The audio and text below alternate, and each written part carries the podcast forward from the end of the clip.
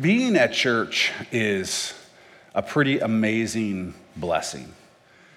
And I don't know how much we like think about that and realize that some people they do. They're just like, I can't wait for Sunday. I want to be there, and that's awesome. Others of us, it's like, oh yeah, we got to do that. Um, there's a whole spectrum there, but I want you to know that being able to be here in person with your brothers and sisters on Sunday mornings, you only have so many Sunday mornings in your life before you meet the Lord. And this is the place where you get to do the thing that is very hard to do outside of this place, which is that really strong corporate worship with the body that you've been called to and corporate studying of the word. And so um, you know, we're, we're coming out of summer now. School's about to start, except I think the teachers are going to strike again. Um, so, I mean, get to work, right? I mean, they have the whole summer off, right? No, I'm kidding. I'm not making statements about that. I hope they all make a million dollars. My wife's a teacher, so. Um, but anyway, you know, we're back into the school year, and, and I'm hoping that, that folks will, will be focused as we move from here into celebrating the incarnation of Christ at Christmas, uh, being here. Those of you who are online, we love you too. We're glad that you're here uh, with us online this morning or whenever you watch this. Um, but man, it is just a blessing. I was just thinking about this morning what a blessing it is to be here, to be here together. So we have I, we got a lot of work to do today. Um, we have been working through the teachings uh, laid out in the book of Romans. The Holy Spirit inspiring the Apostle Paul to write an epistle, a letter to the Romans, um, and we've studied sort of the elegance of the scripture and the way it comes together within the book of Romans and in the scripture all together because we've been working towards and into and out of and back through kind of Romans chapter 9. And one of the reasons that we've been doing that is because it is, for some people, sort of a divisive chapter of scripture. Um, but I don't really care about that because we don't have a lot of divisive people around here. Instead, I think it's just a really important thing to understand because God is laying out so many things about who He is and about how much we can trust Him through that. And so we've been sort of going uh, through it, and then we kind of went all the way back through chapter 8 or, or portion of chapter 8 to try to come into 9 with a good context. And so this morning, what I want to do is I want to just do a kind of a quick hit from Romans 1 through 8 into 9 and then start working chapter 9 um, in the context of what we've gotten through from chapters 1 through 8. Uh, so you have to remember, going all the way back to the beginning, that Romans, the Roman church, was a church that had both Jews and Gentiles, right? So Paul had gone um, to a lot of places, and, and, and usually he would start in the synagogue. He didn't start the church in Rome. Uh, that church did not start by Paul's ministry, but where he would go, he'd go to the synagogue, certain amount of Jews would come, but then a bunch of Gentiles would come in. So it'd be primarily these big Gentile churches in all these places. But what happened in Rome was actually, it was Jews most likely that went back after Pentecost and started the church, and then the Jews all got kicked out of Rome because racism, right? They were not happy with the Jews, and so they got blamed for something or other, and, I, and they got removed from Rome. So what happened was the Gentiles then took over the church in Rome, and it became a Gentile church. Well, then the Jews were allowed to come back to Rome. And they came back, of course, to the church. And now they've got this church that was theirs and had a very Jewish flavor to it that now has a very Gentile flavor to it. And they're all trying to live together sort of in this thing uh, where the Jews are like, well, but we are Jewish, right? Like we do, we are the children of the promise. So I'm not saying that's more important than that, but you are just, a, you know, a Gentile, uh, you know. And the Gentiles are like, I'm not sure that's how it works, right? And then they're having this whole thing going on, right? And you understand it because this is how uh, the, the Israelites had grown up with this idea, and the Gentiles are. So you have that backdrop against this whole thing. So Paul's working the, the plan of God for these people to understand both Jew and Gentile. We start in chapter 1. Uh, Romans verse, uh, before I say this, there's Bibles in front of you. If you don't have one of those at home, take the Bible home with you. If your Bible is broken, it's not working, because if you haven't read it for a while, it's probably broken. So take one of these. It'll help spark it. We want you to have the Word of God home. We want you to read the Word of God. We want you to check everything that I or anybody else, any of the pastors or, or elders, whoever preaches, check out what we say right there in the Bible. That's, the, that's where you check right? It's not us, it's the scripture. So have one of those, take it home. We want you to have that with you. That is free if you don't have a Bible, take that home. You can use those, you can use your phone. It'll be on the screen. Some of it will be on this screen. So we got a lot of Bible for you to read. Let's get into it. Romans 1, verses 16 through 17. And we sort of see this. Boop, there we go. Um, we sort of see what's going on here. It says, For I am not ashamed of the gospel of Christ. Okay? For it is the power of God to salvation for everyone. Okay, I'm gonna stop there for a second. For everyone is automatically sort of a pushback on the Jewish folks who have seen themselves as the people of promise, right? And so you either, back in these days, you had two ways of being saved. You were Jewish born and then, you know, did the Jewish thing, or you proselytized to Judaism. For the guys, that could be somewhat uncomfortable, not going to go into the medical procedure. There's a whole thing that went on there. Uh, for the girls, a little more comfortable probably, but they would proselytize in and become Jews.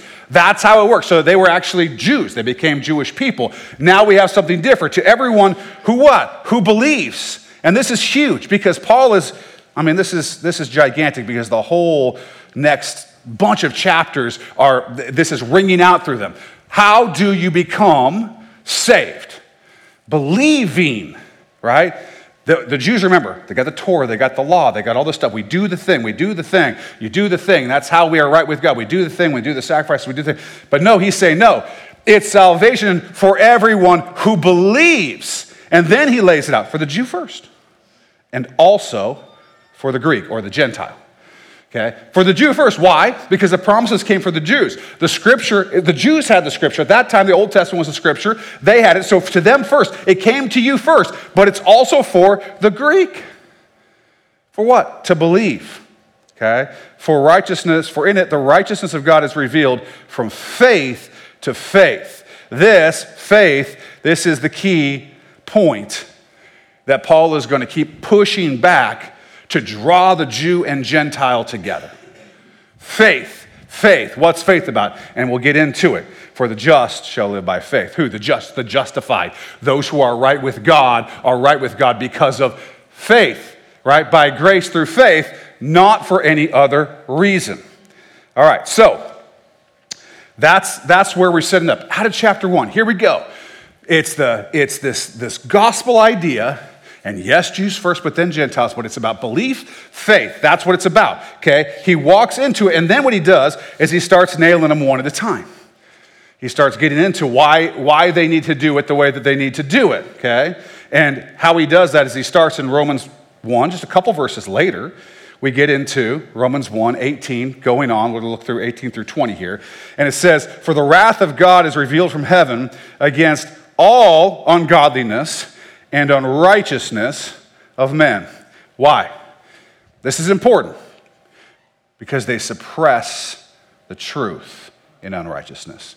Now, why is this? Why am I saying this? Because when we get to Romans 9, there's going to be this kind of like hammer hit where Paul's going to ask this question, this rhetorical question about, well, how can God judge us or how can he hold us accountable if his will is that no one can no one can go against his will right? So if no one can go against his will why are we still accountable? That's the gist. I'm giving you the message version of that verse because i'm not reading it right out of the thing. The message is a bible sort of that kind of is flowery. It has like recipes in it or something. I don't know. It's a different thing. Anyway he's basically saying look if no one can resist his will why, why is anybody responsible? Now if you haven't looked at the rest of romans it's going to be like whoa that is a really good question because God is talking about in Romans 9 how he's choosing this and he was choosing that, whatever. But here we have something very clear. What are the men doing? They are suppressing the truth in righteousness. That's clearly a choice that men and women are making. Not just about men. This is men means men and women. Because what may be known of God is manifest in them. It's evident in them. Why? God has shown it to them. So what's what he's saying? Hey, this is to the Gentiles, by the way. Okay, the Jews right now, as they're reading this part of the uh, of the letter, they're like, that's how Gentiles are, suppressing the truth and unrighteousness. That's why we don't like to touch them. And that was a thing too.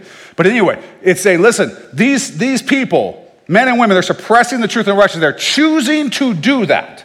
They're choosing to do that. And so it says, for since the creation of the world, his invisible attributes are seen. Well, how are invisible attributes seen? Well, it says, because they're understood by the things that are made. What God has created has shown who he is.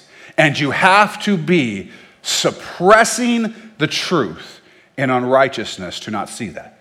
Now, this is really important these days because what you get if you watch the Discovery Channel is a lot of conjecture about science, the more of the religion of science than what science actually is, which is like, I put water on this thing and I heated it up and it started making bubbles at this temperature. That's science, right?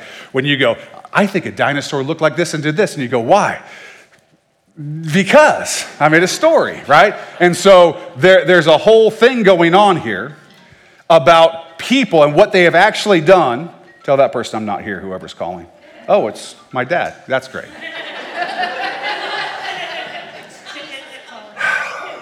All right. Suppressing the truth and unrighteousness. How about suppress that ring in righteousness, okay? Everybody else, let's turn them off. All right, anyway, so what's happening in science is you see this actual thing happening where the clear evidence says something outside of natural processes are going on here. You look at the DNA molecule, okay? And, and, it's, and it is clear that somebody designed all the way down every single living thing plants, animals, vegetables. God even made vegetables. That wasn't because of sin, but the other, no. All these things, God has, has worked them through. And so what he's saying is, look, you, now they didn't even, they couldn't see that when this was written. They didn't know about DNA, okay? But they knew about the stars, and they knew about the sun, and they knew about the moon, and they knew about the water cycle. They knew actually a lot back then that science was, was relatively advanced in terms of the natural sciences. What they didn't have as much was sort of the biological stuff, which they also didn't have when, say, Darwin was around. He didn't know what a cell was. They could see that it was a little globule. He didn't know that it's one of the most fascinating machines on earth. But as these things have been found out, what you see scientists do is they will, you'll even see them say sometimes, this appears to be supernatural. But since we know that can't be true, it must be this other thing. If you're wondering what suppressing the truth and righteousness looks like, that's what it looks like. That's unrighteousness. That's saying, I can see the evidence is mounting that God has shown himself, his eternal power and his Godhead, his deity, that he's God. He's shown them all of that, and they have rejected it. Now, the reason he brings the creation of the world up here and not because he showed you in the Bible, is because the Gentiles were not the ones with the scripture. The Jews had that. That's one of the ways you know he's talking to Gentiles here. He's saying God showed them everything they needed to know to know who he was, that he was real, that he was the rewarder of the just and the punisher of the unjust. All of these things, everything was there for them to see, but they continually suppressed it. And of course, what the Gentiles did was they started going, Oh, the sun, let's worship that. I'll make a figure and we'll bow down to it and whatever, and then maybe the sun will bring us crops. And it's like, but, but that doesn't make any sense. But it was easier than actually submitting themselves to God. So they did that. So what, what was the thing that came out of that? They are without excuse. This is huge. You can't get the book of Romans without starting here. This is like point one that you have to know in the gospel. They are without excuse. That means that they did something that they're responsible for, that God is holding them accountable for, that He didn't make them do. They did it themselves. Because if He made them do it, what would that be called? An excuse. That would be a pretty good excuse. Well, you made me do it well, I, I, you, I, you're still in trouble. No, that's not how God is. Nothing about his character shows us that in any of the scriptures. So, what he's saying here is they're without excuse. There you go. Gentiles without excuse. Jews are like, yep, we have always agreed with that. Paul, you're doing good so far. That's, that's good until we get to chapter 2 and we get into the very first verse, and then he, Paul goes like this Therefore, you, and by the way, Jewish person, whoop, Jewish man and woman, that's you, just so you know, are what? Inexcusable. Whoa, hang on. I get the Gentiles are without excuse. Now you're saying I'm inexcusable? And he goes on, oh man, whoever you are who judge, for whatever you judge another, you condemn yourself. For you who judge, what? Practice the same things. What? We don't worship idols. We don't do that kind of stuff. And yet they also suppress the truth in unrighteousness by doing evil, knowing what is good. And they had the scriptures. So he lays it flat Gentile, First, it's salvation to everyone who believes, Jew first and then the Gentile. And then here's why you need it Gentiles without excuse. And if you read 18 through 32, there's a whole list of stuff that's going on there. And then he puts it all back on the Jewish people too and says, You guys do this too. All people do this. All people do this. So they go, Well, then what's the point? Right? Chapter three, we have this kind of, Well, what's the point of being Jewish then? Was there any benefit at all? And he goes, Oh, yeah. Oh, yeah. All kinds of benefit. You were given the oracles of God, the scripture. You were the children of the promise. You, had, you got to grow up in the people that God chose. Your ancestors got to see the Red Sea get split. And, and Moses lead and God lead in, in, in, a pillar of fire, a, pillar of cloud and in fire, and, and got to go through, and, and, uh, and, and David and Solomon and all these things. You guys got all of that. So there is a benefit to it. There's a benefit to it. But then we go into this. Chapter 3, we're going to do, uh, go through this. There's a few verses here, so let's get into it. So, what then? Are we better than them? Because he went and told them why there was a benefit to it. And he goes, oh, okay. So are we better than them? And then, unfortunately, for the folks, it's no, not at all. Not at all. For we have previously charged both Jews and Greeks that they're all under sin. This all, this becomes incredibly important. All, and this, and this chapter is just going to work that, work that, work that. Everyone is under sin. So we're, we're moving through Romans, and he's given us a couple things. Hey, the gospel is about faith, it's about belief. The Gentiles, all kinds of messed up. The Jews, all kinds of messed up. Well, then what's the point? Well, the point is you had all this stuff, but when it comes to justification before God, you don't get it because who your daddy was. It's a very important thing that's going on here. And so he continues on. Continues on. As, as it is written, there is none. I want you to check out. People tell me, uh, Pastor John, the executive pastor, will say this too. I don't want to use words like all and none and never and whatever. And you're right. Normally you shouldn't do it. Except that God does it here a lot. So we might want to listen to what he's saying. There's none righteous, no, in case you didn't get the first time, not one. It's like defining that thing. None means no, not one. All right, we got that. There is none who understands. There is none who seeks after God. They have all turned aside. They have together become unprofitable. There is none who does good. Again, no, not one. All right, if you were wondering what God thinks about whether you've done good, about whether you're justified, about whether you have done the right things that, you know, the old, well, are you going to heaven or hell? Well, I've been a good person. Right? Just straight up. God's just like, if you think that, you have not listened to anything that I've said, and you are just deluded. Because not only are you not a good person, no one has ever been except Jesus Christ. No one has. There are none. Their throat is an open tomb. With their tongues, they have practiced deceit. Anybody practice deceit in the room? Yeah, you don't have to raise your hand. I already know you all have. the poison of asps under their lips, whose mouth is full of cursing. Anybody done that? Who drove here today? Okay. And bitterness. Their feet are swift to shed blood. Destruction and misery are in their ways, and the way of peace they have not known. There is no fear of God before their eyes. Okay? This is mankind. This is the way we act. If I watch the news and read what I just read, I'm like, yep, yep, checkbox, checkbox, shedding blood, swift deceit. Every, I mean, just watch any politician with the deceit. You just keep going, right? All these things. This is what it's like. This is what the world is like. Now we know that whatever the law says, it says to those who are under the law. That why? Every mouth may be stopped and all the world may become guilty before God. This is extremely important. People have to understand You've got nothing to say to defend yourself. Nothing to say. You can't be, but I helped the old lady across the street. Okay, great. But that's not to do it. That's not to overcome your rebellion and your sin. Okay?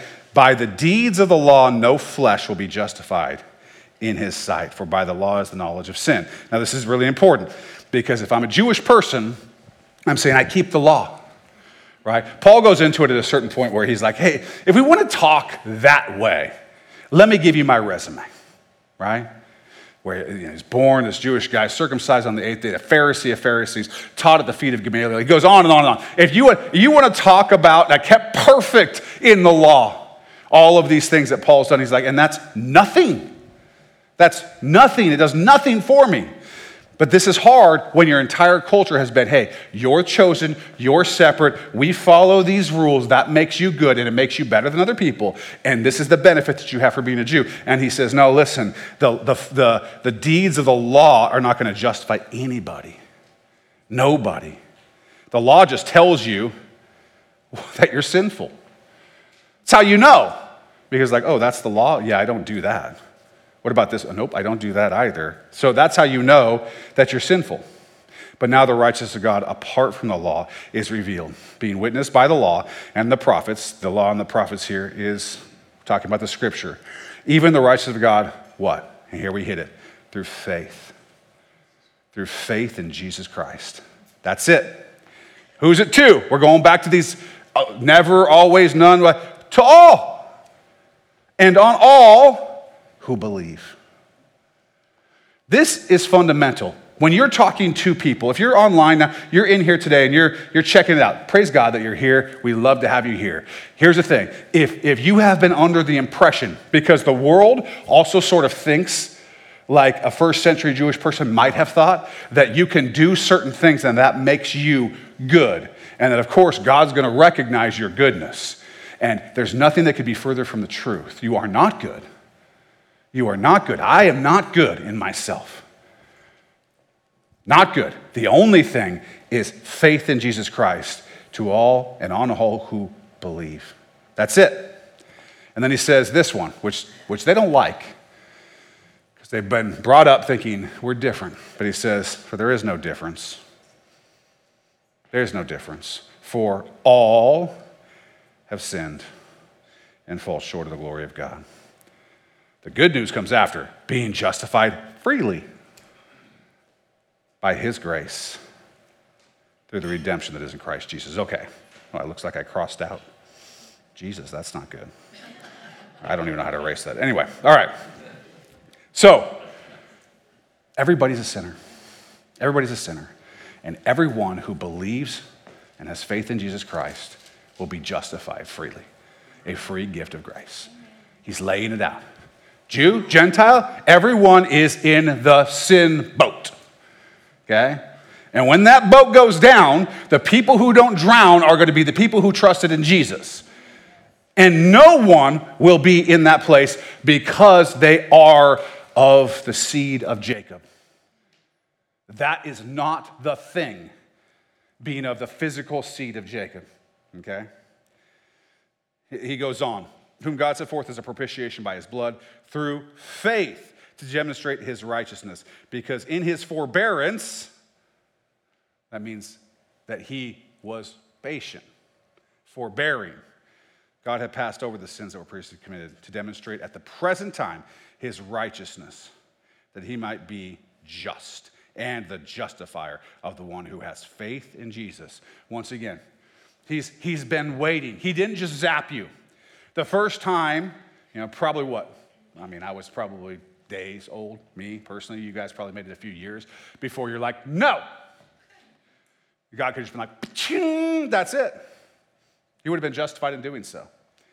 You, you have made yourself a sinner, and he has every right to end it. But instead, he had forbearance that he might, in this time, bring Jesus Christ to save us. That he die and that he rise again, so that those who, again, have faith in Jesus can be saved. So that's, that's where we are by, by chapter three. Chapter four, we, we go a little bit deeper. And again, he's speaking to the Jewish folks to help them understand. So let's look at verses 13 through 18. For the promise that he would be the heir of the world. This is to Abraham, okay? So, like, okay, but Abraham, right? We are the children of Abraham. And he goes, The promise that he would be heir of the world was not to Abraham or to his seed through the law. Now, this is going to blow the minds of people who that's exactly what they think. That's exactly what they can, they can put you back genealogies. I'm the son of so and so, who's the son of so and so, who's the son of Bill, the son of Jimmy? Those weren't their names, but you know what I'm saying. It goes back and back and back, and they can trace their way back to Jacob, right? To Isaac, to Abraham. That was the whole thing. That's the thing. And then he says that's not what it's about. It's not about his seed through the law, but through the righteousness of faith. And it's like, wait a second. What's the point of the seed thing then? And he goes on and tells us, right? If those who are of the law are heirs, faith is made void and the promise made of no effect because the law brings about wrath. For there is, where there is no law, there is no transgression. So he's saying, look, if it's about the law, you've got a big problem. If, if it's about you've, you've come down from the seed of Abraham and follow the law, the problem is you don't follow the law. So all the law does is shows that you're a transgressor. How does that help you?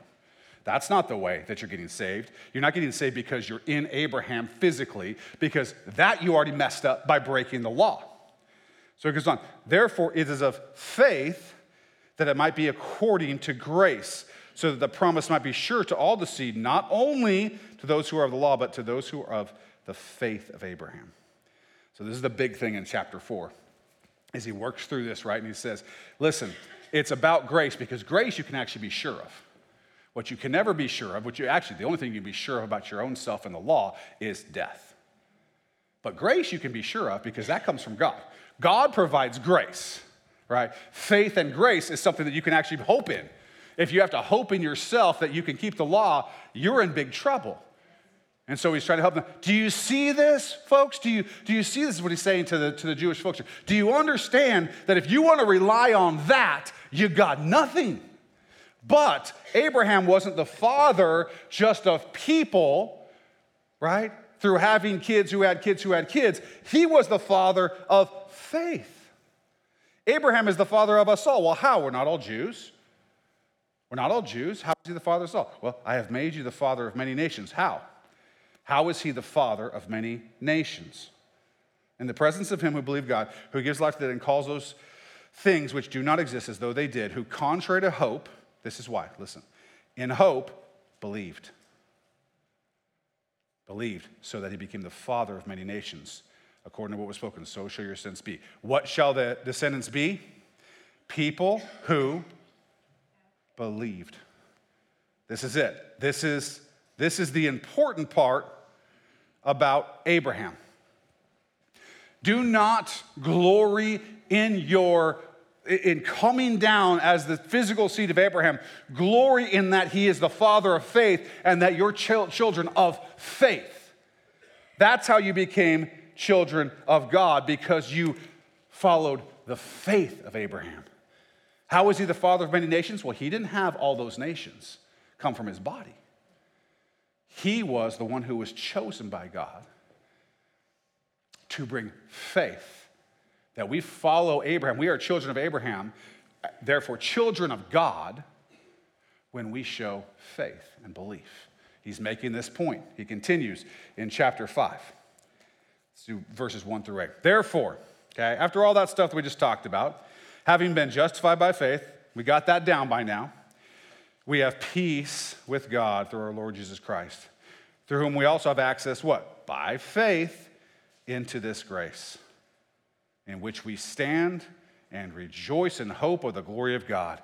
Why can you be hopeful? Why can you rejoice? Why, why can you feel good about the future? Because your faith and His grace work together, right? So that He can work in you. Faith is not a work, by the way. Faith is a gift that God gives you. And when you have faith and you believe, you get the grace, and now you can hope. You can rejoice in the hope of the glory of God. As we're singing today, you are doing that. You're rejoicing in the hope of the glory of God, that you will see it, that you will be in His presence. And not only that, but we also glory in tribulations. This is people's favorite part, right? He goes, Oh, this is so good. Glory of God yeah, this is going to be so great. And then he goes and says, and we also glory in tribulations. And people go, I thought this was the health and wealth church. This doesn't work for me, right? This is not, by the way, that. Or we wouldn't read stuff like this. We also glory in tribulations. We are, we've already been told It's gonna happen. Jesus told us, the Holy Spirit, right, working through Paul, inspiring Paul, tells us it's just very obvious it's gonna happen. Why is this good? Why do we glory in it? Because we know that tribulation produces perseverance, and perseverance, character, and character, hope. How do you strengthen the hope so that when it's hard, you still have hope? We can have hope. You feel good, your, your body feels good, you had a good week, you come into church, it's just the song you wanted to hear, and man, the hope is alive. But what about when you're in agonizing pain? What about when the anxiety or the depression is, is, is coming after you? What about when somebody in your family dies? What about when you break your ankle, which like half of our church has done in the last two months? What do you do? Where's, where's the hope then? Well, you had to build it by building character. You know what the character came through, though? Other tribulations.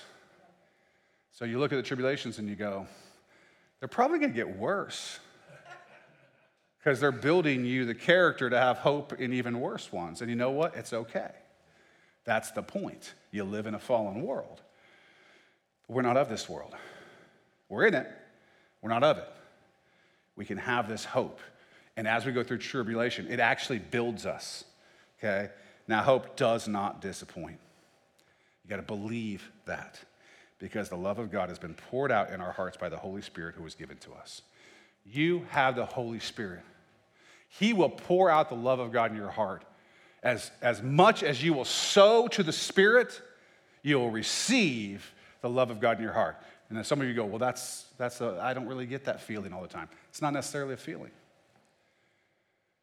it's knowledge, it's an understanding, it's a belief, it's trusting in the scripture. Who gives me the ability to trust? Him. Who gives me the ability to get up in the morning? The Holy Spirit. And certainly, who gives me the ability to preach the, the, the Word of God? The Holy Spirit. He's the one who's doing all of that, and we have Him. And here's the thing for when we were still without strength, in due time, Christ died for the ungodly. For scarcely a, a righteous man will one die. Like you find somebody and they're just the best. Occasionally, maybe you would get a person who's like, I'll die for that person. Pretty scarcely in our experience. Yet perhaps for a good one, someone even dare to die. But God demonstrates his own love toward us in that while we were still sinners, Christ died for us. While we were still sinners, Christ died for us. Maybe you would die for a really good person, but if you go out on the street and you find a drug addict, pedophile, just think the worst possible person out on the street, are you likely to jump in front of a bullet for that person? Probably not.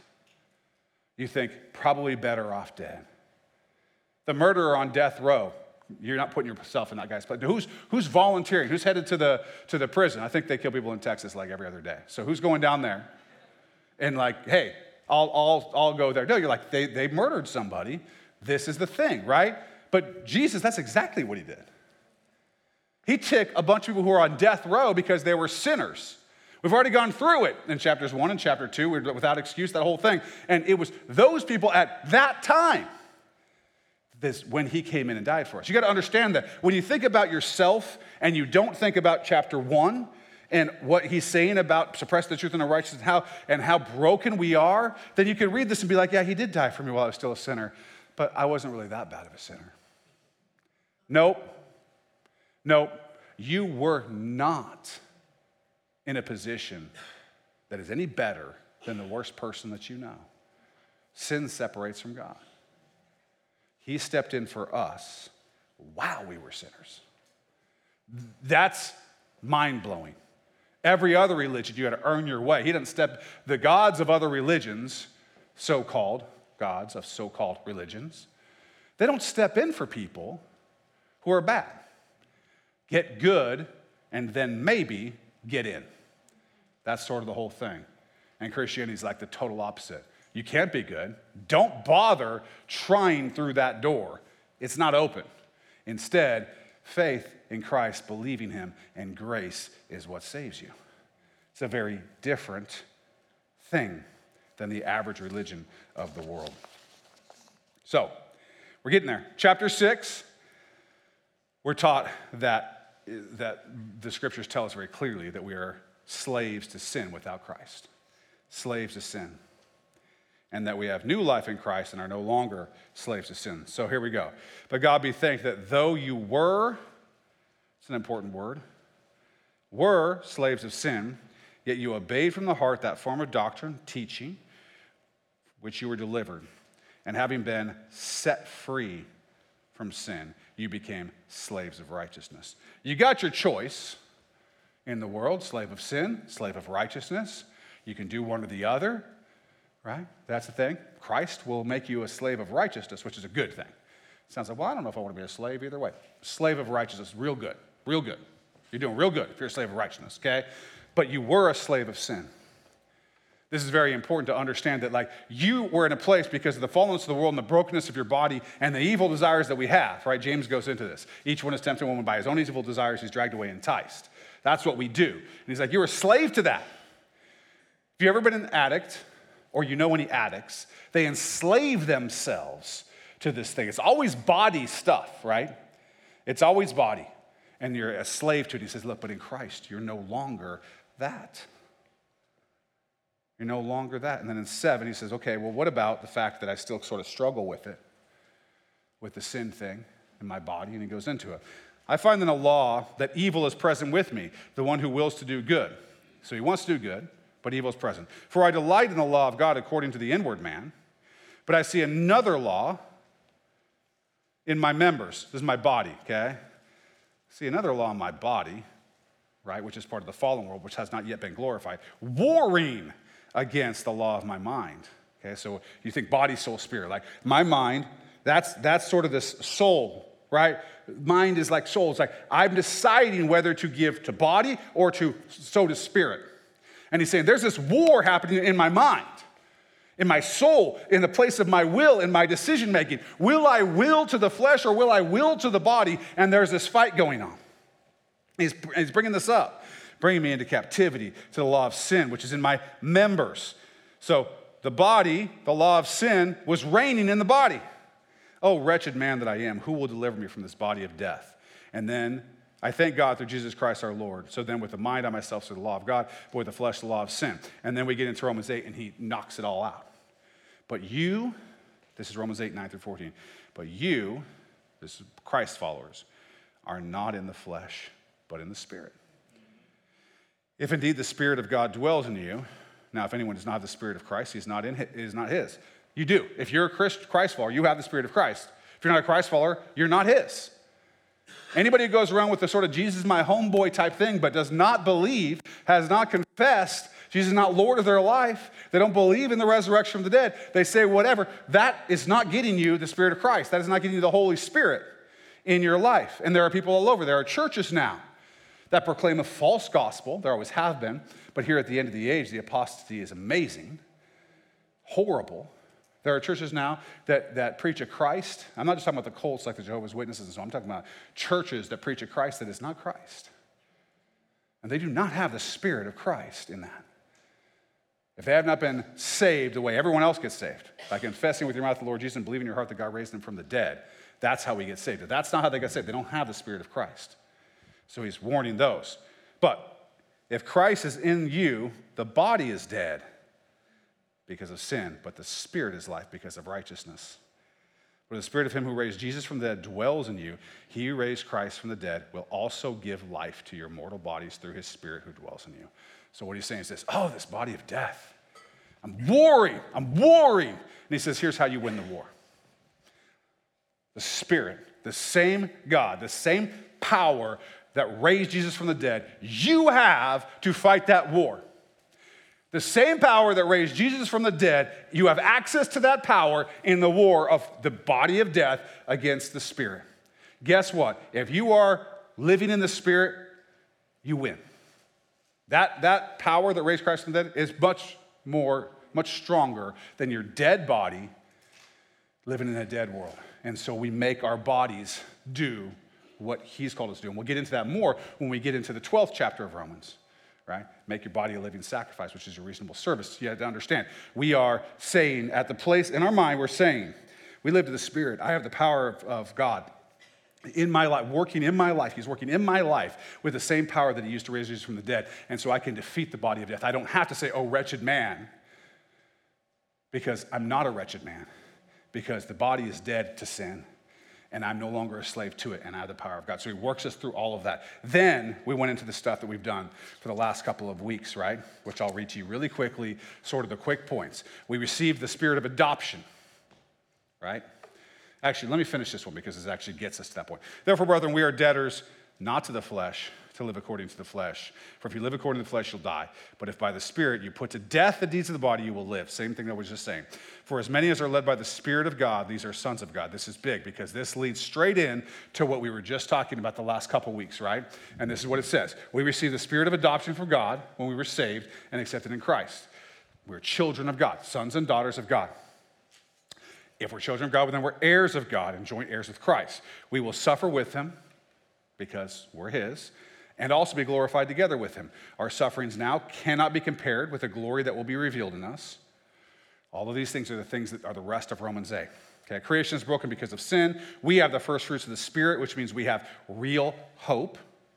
We are waiting in hope for the adoption, the redemption of our bodies. We wait with perseverance through pain because of our hope, and the Holy Spirit intercedes for us. And we know that all things work together for good for those who love God, to those who are the called according to his purpose. I apologize for ripping through this, but we're getting late here. God foreknew and predestined those who would be conformed to the image of his son, Jesus Christ, so that Christ would be the firstborn of many. Christ's resurrection is your hope of resurrection, right? God called those he predestined, he justified and glorified those he predestined. God is our Abba, our Father, and because of that, no one can be successful against us. God will give us all things. God has justified us so that no charge can be brought against us. Christ died and rose from the dead and is at the right hand of God, and He is interceding just as the Holy Spirit is interceding for us with the Father. And then, yet in all these things, we're more than conquerors through Him who loved us, and nothing can separate us from His love. That was the rest of Romans 8. Just laying this, I'd mean, just like the power punch of who you are in Christ, and you have nothing to be worried about, nothing to fear, because you cannot be separated from Christ. Then Paul goes right here at the beginning of 9. This is how you this is the connection material right there chapter 9 verse 1. I tell the truth in Christ, I am not lying. My conscience also bearing me witness in the Holy Spirit that I have great sorrow and continual grief in my heart. For I could wish that I myself were accursed from Christ. Now, what did he just say? He can't be. He can't be. Nothing could separate us from the love of God. Interestingly, I would say that he's saying, not even myself. Nothing. Not height, not death, nor angels, nor demons, certainly not people, not sword, not peril, not famine, nothing. Nothing separating from the love of God. So he said, that can't happen. That cannot happen. But I'm sad. I am broken up for my countrymen, my brethren, according to the, the flesh, the Jews, who are Israelites, to whom pertain the adoption. Did we just read about that? Yeah. What did we just talk about? We're adopted when we're in Christ. They had an adoption that was different the physical adoption. The I am a person of the Israelites that adoption they had, but the adoption was in Christ is different. The glory, the covenants, this is the covenants between God and the Israelites, the giving of the law, this is the scriptures, right? The service of God, they served in the temple, and the promises of whom are the fathers, and from whom, according to the flesh, Christ came, who is over all, the eternally blessed God. Amen. All right. 1121 already. He's going back in chapter 9. After coming out of chapter 8 with all this stuff about who you are in Christ and as a Christ follower and so on, he's going back in chapter 9 to then fit, sort of finally fit this Jewish Gentile issue together.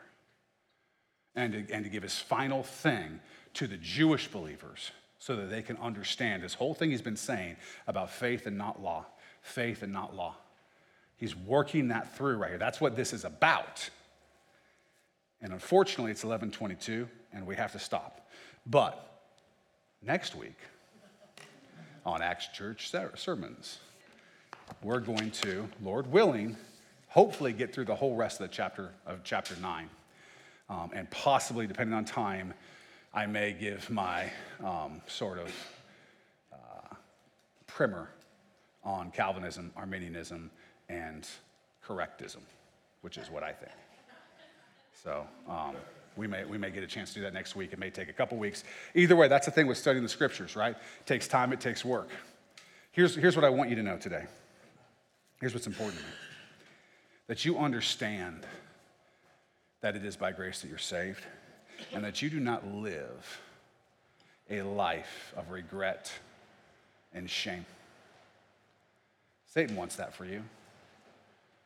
He wants that for you because the idea that you have screwed up and therefore you're not you're not good enough. God doesn't really love you. He'd like you more if you were better. All that kind of stuff. It's not true. Yes, you've screwed up. Yep. You have even as a Christ follower without a doubt sometimes sowed to the flesh instead to the spirit and ended up in some of the same sins that you were probably in before you were in Christ. It's happened, certainly happened to me. It's probably happened to you. That's the reality, but you need to understand that it is by grace that you are saved.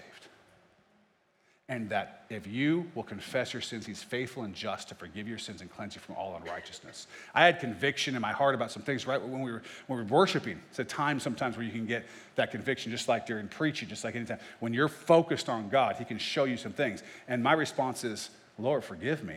And, and his response is, it's done. It's finished. It's done. You're forgiven. Let's move forward. And that's who you can be and where you can be. And Paul is just hammering it and hammering it and hammering it. I don't care if you are a child of Abraham. I'm sure there's some, I've got some, some Jewish blood in me. You know, we got some, some people who are Jewish, some people who are Gentiles. That's not a thing. That's important in terms of salvation. In terms of salvation, it's about you, the grace of God working in the faith that He's given you. And if you have that, you do not have to live in shame and you do not have to live in fear. And we live in a lot of both of that. And if Satan can sideline Christians by keeping them sort of in shame, keeping them sort of in fear and, and not experiencing the joy and the hope of the grace of God, not experiencing the power of the Holy Spirit, the power of God that raised Jesus from the dead. If we're not getting that, we're not experiencing that, we're not enjoying that, we're distracted. We're doing other things. And of course, we're not going to see the seats of this church filled up with new believers excited about being in Christ because we're not going to have the energy in ourselves to bring that to them.